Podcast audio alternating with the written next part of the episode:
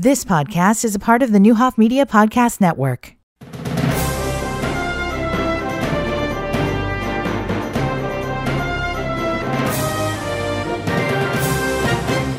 And hello, everybody. Steve Brandy with News Makers on 1490 WDAN, in memory, of course, of Linda Bolton and trying to do a good show that she would have loved. And today we've got a great topic. We're talking about the Georgetown Ridge Farm School District and a grant they recently received, $635,000 for the assistance of the mental health, not just of their students, but of their staff, of their families. So let's bring in the Assistant Superintendent for Curriculum, Lisa Kramer, who first talked to me about this. I made a phone call. You and I had a talk. And Lisa Kramer, let's go back to when it was first thought of. This is a grant we can apply for. We've got a lot of mental health issues in these days, even before the pandemic, but now especially with the pandemic, what students and families have been for. Take me back to the beginning when this was talked about, and then in March, boom, you get a very nice grant that can do some great things.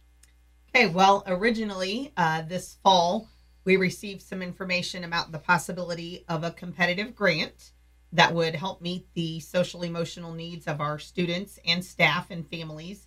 And as you said earlier, due to the pandemic, we saw a great need for services like that. And so we thought, well, let's put our brains together. And so Trent and Darla and I, and Aaron helps us out with all of our grants. We got together and decided to write it. But part of it is working with the community. So we reached out, of course, to Kimberly at Project Success, because we've partnered with them before.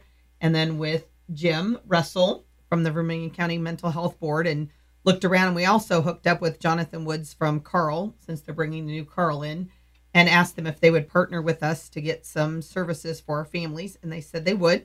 So we brainstormed some ideas, submitted the grant, crossed our fingers, and waited patiently. Like I said, I think it was early November when it was actually submitted, and we just kind of waited to see what we would hear, and they told us maybe sometime in March we would get the news. So March came, and we found out we were tentatively awarded the grant. And so I reached out to let everybody know. And then about a week or so later, we got even better news that instead of the original $500,000 that we thought we would get, it ended up being $635,000. So we're super excited. Now, Lisa, let's make sure, whom is this from? A state grant, a federal grant, from an organization? That it's hard to explain this to the regular person out there, or maybe if one of you, one of the others, want to jump in. Whom is this from? Who's responsible for allowing this to come to the Georgetown Ridge Farm District? This one, I think, came from the state. It was from the State Board of Education. They put out several different grants. And, you know, like I said, a lot of times your grants are not competitive. You just have to go through the process of applying. But this one was competitive, and it did require quite a bit of work with it. So we were the only school in Vermilion County, actually, that received this grant. So we're also pretty excited about that.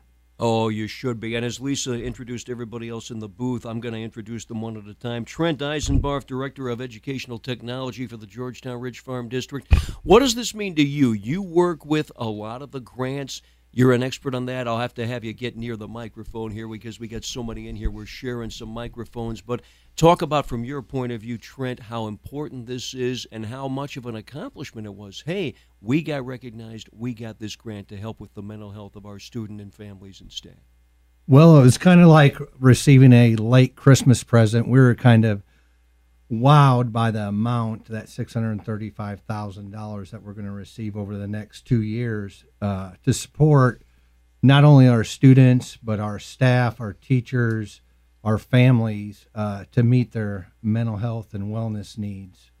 You know, we're looking at a lot of different options through our partnerships, as we said, with Kimberly and Jim and Jonathan, and these resources are going to go a long ways to reach out to all the needs that we're seeing as we come back to some sense of normal through the pandemic. And coming back to some sense of normal and just fighting it from here on because of the mental health needs that we have among students and among all of us these days. Aaron Meeker, an administrator with the district, what does this mean to you from your point of view? You see everything going on in the district, students' difficulties, staff difficulties. It's a two-year grant, as we heard from Trent. What's this going to be able to do over the next 2 years in your eyes? What do you hope for it to do? Oh, I just hope that it will help the staff and kids to get back to the right mental state. And getting them back to the right mental state. We were just talking off the air. Back in school this year, and of course I'm engaged to a teacher, I understand about all this.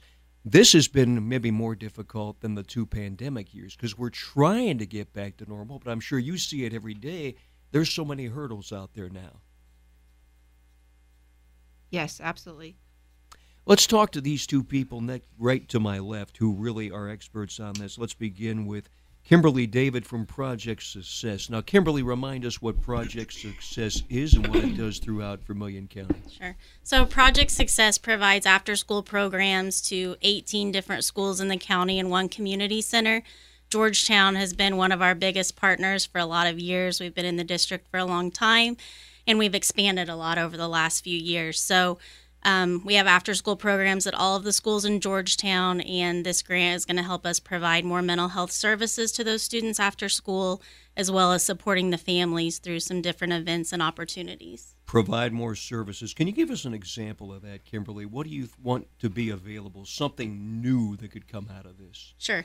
So we're hoping to have some specialized staff members come in and just talk to the students with some individual or small group counseling. Great. And then, of course, more individual attention, because you might have some students who aren't going to open up unless they can do it one-on-one. Right. Absolutely. All right, Jim Russell from the Vermilion County Mental Health Board. This has to mean so much to you. What can be accomplished over the next couple of years as part of your health board, the mental health board's mission, and how this can be part of what you really want to see in Vermilion County? Well, I've talked for years about one of my dreams is to have a mental health professional in every school district in the county. You mentioned being engaged to a teacher. I've got 4 teachers in my family, both sons and both daughters-in-law. So they see the impact. They felt the impact themselves as teachers with all the changes and all the challenges that they've been through. So being able to put staff actually in the school where the kids are, where the needs are, is going to be a tremendous help. And sort of one of the roles I've played in this is sort of a dot connector. And I'm helping the school connect the dots with some of the agencies that we help fund, some of the agencies that we don't necessarily fund yet, but still that we know about. And then that way the school doesn't have to do all the research to find out who to connect with and who can do what. So I'm glad to be able to support the school and being able to connect with the people who can provide the services that the school is looking for and that the staff and the students need. Following up on that, Jim, your goal of a mental health professional in every school someday now, there's a lot of resource officers, police officers. A student can open up to them. They're there to offer the understanding and support. Then you've got the guidance counselors that do a wonderful job. But a mental health professional, that really takes it to the next load. How close are we to that? Can you hope over the next decade we, if not for each school, for each school district, what can we do step by step? We're making small steps. There have been some therapists and counselors in some of the schools. And there have been grant opportunities in the past to be able to put counselors and therapists in some of the schools. We've also had a program to be able to put interns. We've got a program going on right now with one of the county schools where a practicum student is in that school a couple of days a week. So there are some things going on right now, but part of the biggest challenge is just getting people to recognize the need that exists, but also the opportunity to connect the kids with services right in the school building. Some of the kids have transportation issues. They can't get to the services. Their parents have challenges trying to balance all the needs and costs for their time. So if we can put a mental health professional in the school for the students and the staff when they need that support, it'd be a tremendous, tremendous help. Tell you what, Lisa Kramer, Aaron Meeker, one of you can answer this. As this grant does some amazing things over the next 2 years, Can we spotlight what age group it'll help the most, or do we even want to speculate on that? We know that it's different concerns at the middle school or high school than elementary level, but more than anything, it's just a positive frame of mind that we're looking for. Any thoughts on what group it might help the most, or maybe a group that it'll help more than we think, perhaps? I honestly think it will be great for all of our families and all of our groups of kids, and even our staff. We're looking at, Kimberly David has hooked us up with something called the Challenge Group, and so we'll have them come in and work with, again, all grade levels, bringing the mental health professionals in. We are going to have a drug and alcohol counselor that's going to be in our schools a couple days a week that we haven't had in several years, and she'll mostly be at the junior high school. We're bringing in more social work from the outside, and they'll focus probably a little more at the elementary. We're talking about putting together, working with Carle, the Real Life Families. It's a program that they have. They've been able to hook us up with, and that's working with our parents and stuff. So we're really hoping to hit everybody, because it's not just been one particular group or one particular age of people that have been affected, but actually it's the whole circle. It's the kids, it's the parents, it's the teachers. And so that's why we're looking at, a wide variety of services so that we can hit all those different age groups. If you're just joining us, this is Newsmakers on 1490 WDAN. I'm Steve Brandy, talking with folks connected with the Georgetown Ridge Farm School District and the grant they received of $635,000 to help with mental health treatment. And that goes for students, it goes for staff, it goes for families in the district. Trent Eisenbarth, Director of Educational Technology, let's go back to you, since you were a big part of helping secure this grant. A big thing with grants, and I understand this, working for one of the health departments up north for 4 years, once the grant is gone, can you keep going what it initiated? There are already talks about that. You want to bring these things in over the next 2 years, but then, of course, you want to keep them. Well, so one thing around sustainability that we're always trying to pursue are additional sources for funding. So that's one thing with our partnerships. We try to keep them all close and near to us, and we are always looking to find avenues for new grants that will support this mental health initiative as we keep implementing everything that's going forward. One thing that we're really excited with this one that I want to tie back into keeping pursuing those new avenues is not only are we doing what Jim has said and what Kimberly has said, bringing services into our district. With this grant that we already have, we will be able to also provide the transportation to take them out to some other partnerships we're looking at, such as Hooves of Hope, Gateway Family Services out in the Potomac area, where they have animals that they use for some of the services. And they do have counselors there and social workers, so that's a big thing. Not only can we bring them to our district and to our community, but we're able to provide transportation out to those places as well.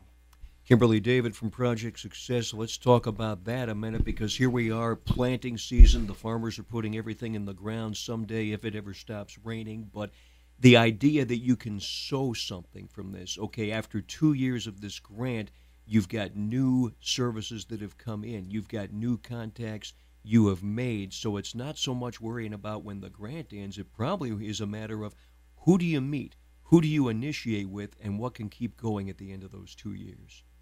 Sure. Well, as always, we want to continue our partnership with the Georgetown Ridge Farm School District. So any extra services we can bring in to all of our students is going to help in the future. So, Jim Russell, what about your take as from the Vermilion County Mental Health Board's point of view, sowing it, growing it, having it expand so that 5 years from now, we look back to when the Georgetown Ridge Farm School District got this grant and we go, wow, we've come so far. What can you envision in that area? Well, one of the things that's already happening in some places is there are services that are being provided at school that are being paid for with Medicaid dollars. And again, with a program like this, we've got the funding for the first 2 years to get things going. And then we can demonstrate over that 2 years that the need is there. The staff is there to provide the service. And then you can more easily flow from going through the grant-based program and grant-based funding to sustaining the services through Medicaid and or insurance. So again, it would basically set up the program and get the first 2 years going, be able to work out all the glitches that will be in the system, and then sustain it from then on out with, again, professional counselors who would be paid by the billings that they would do. Let's talk about, there's a commercial campaign on television right now. We've all seen it. It's the people that need to ask for help, but they refuse. And like the cowboy out there on the prairie, and then the voiceover says it's okay to ask for help. Well, when I was working for the Will County Health Department in Joliet, Dr. Joseph Triani, our mental behavioral health director, talked about how, hey, this stigma has got to stop. We've got to have families that are willing to say, my kids need help, I need help, our family needs help. So Aaron, Lisa, either of you, around the district, are you seeing families more willing to say, yes, we need help? With or without the pandemic, are we seeing this, the lack of the stigma and the ability to say, yes, we need help? I think we definitely see people a little more willing to reach out for help. I mean, there is still a stigma, attached to mental health. No one wants to, admit that they need help or admit that they have, some kind of a mental, issue that they need help with. But, as we're seeing it become more commonplace, unfortunately, but especially with the, pandemic and everything.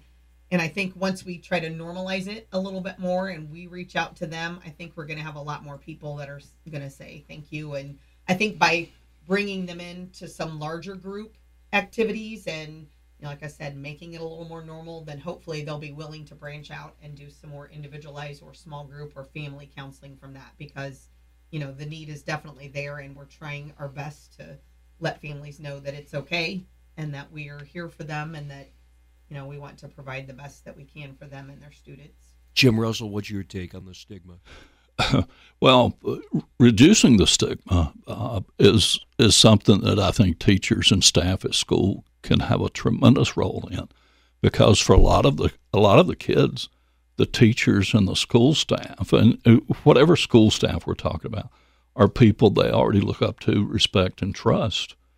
And many of those students are already talking to their teachers about things that are going on at home that they don't talk to anybody else about. Right.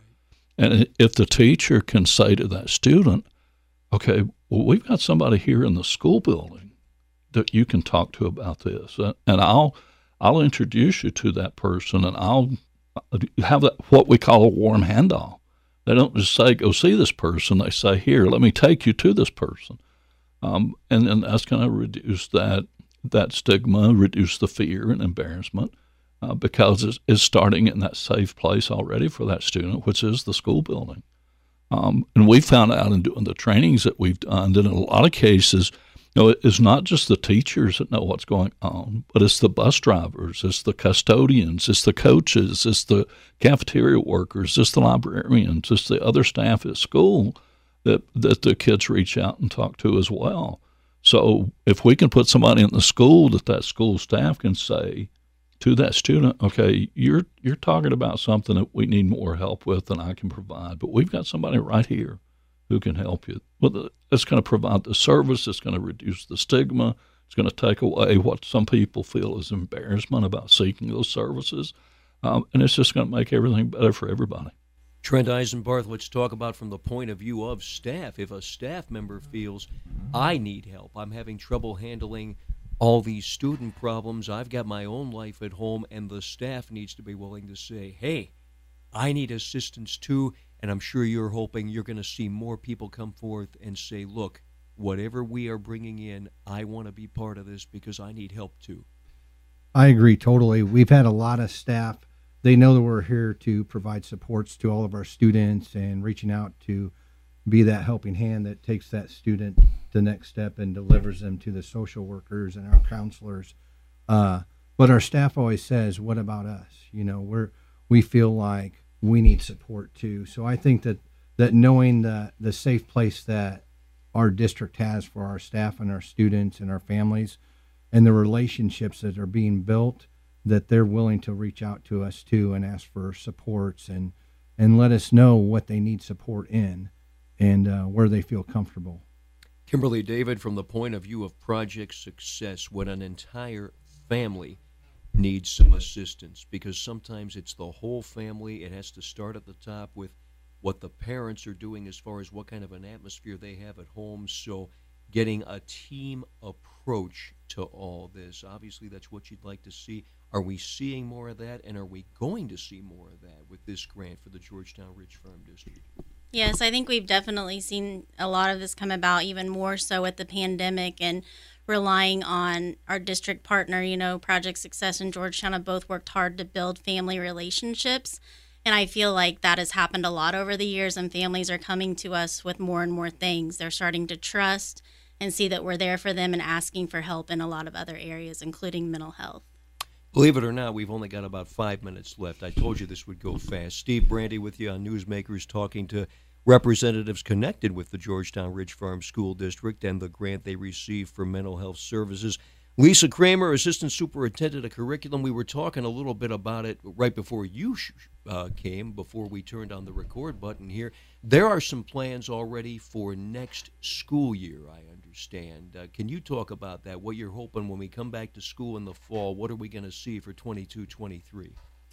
Well, we would like to get, you know, right now with the end of school coming here in just a couple months, a few weeks, we're kind of in the planning stages and everything. So we would like to get some things started this summer, but by the fall, we want to have, you know, definite dates and activities in place. Like I said, we're going to do some parent activities with real life families.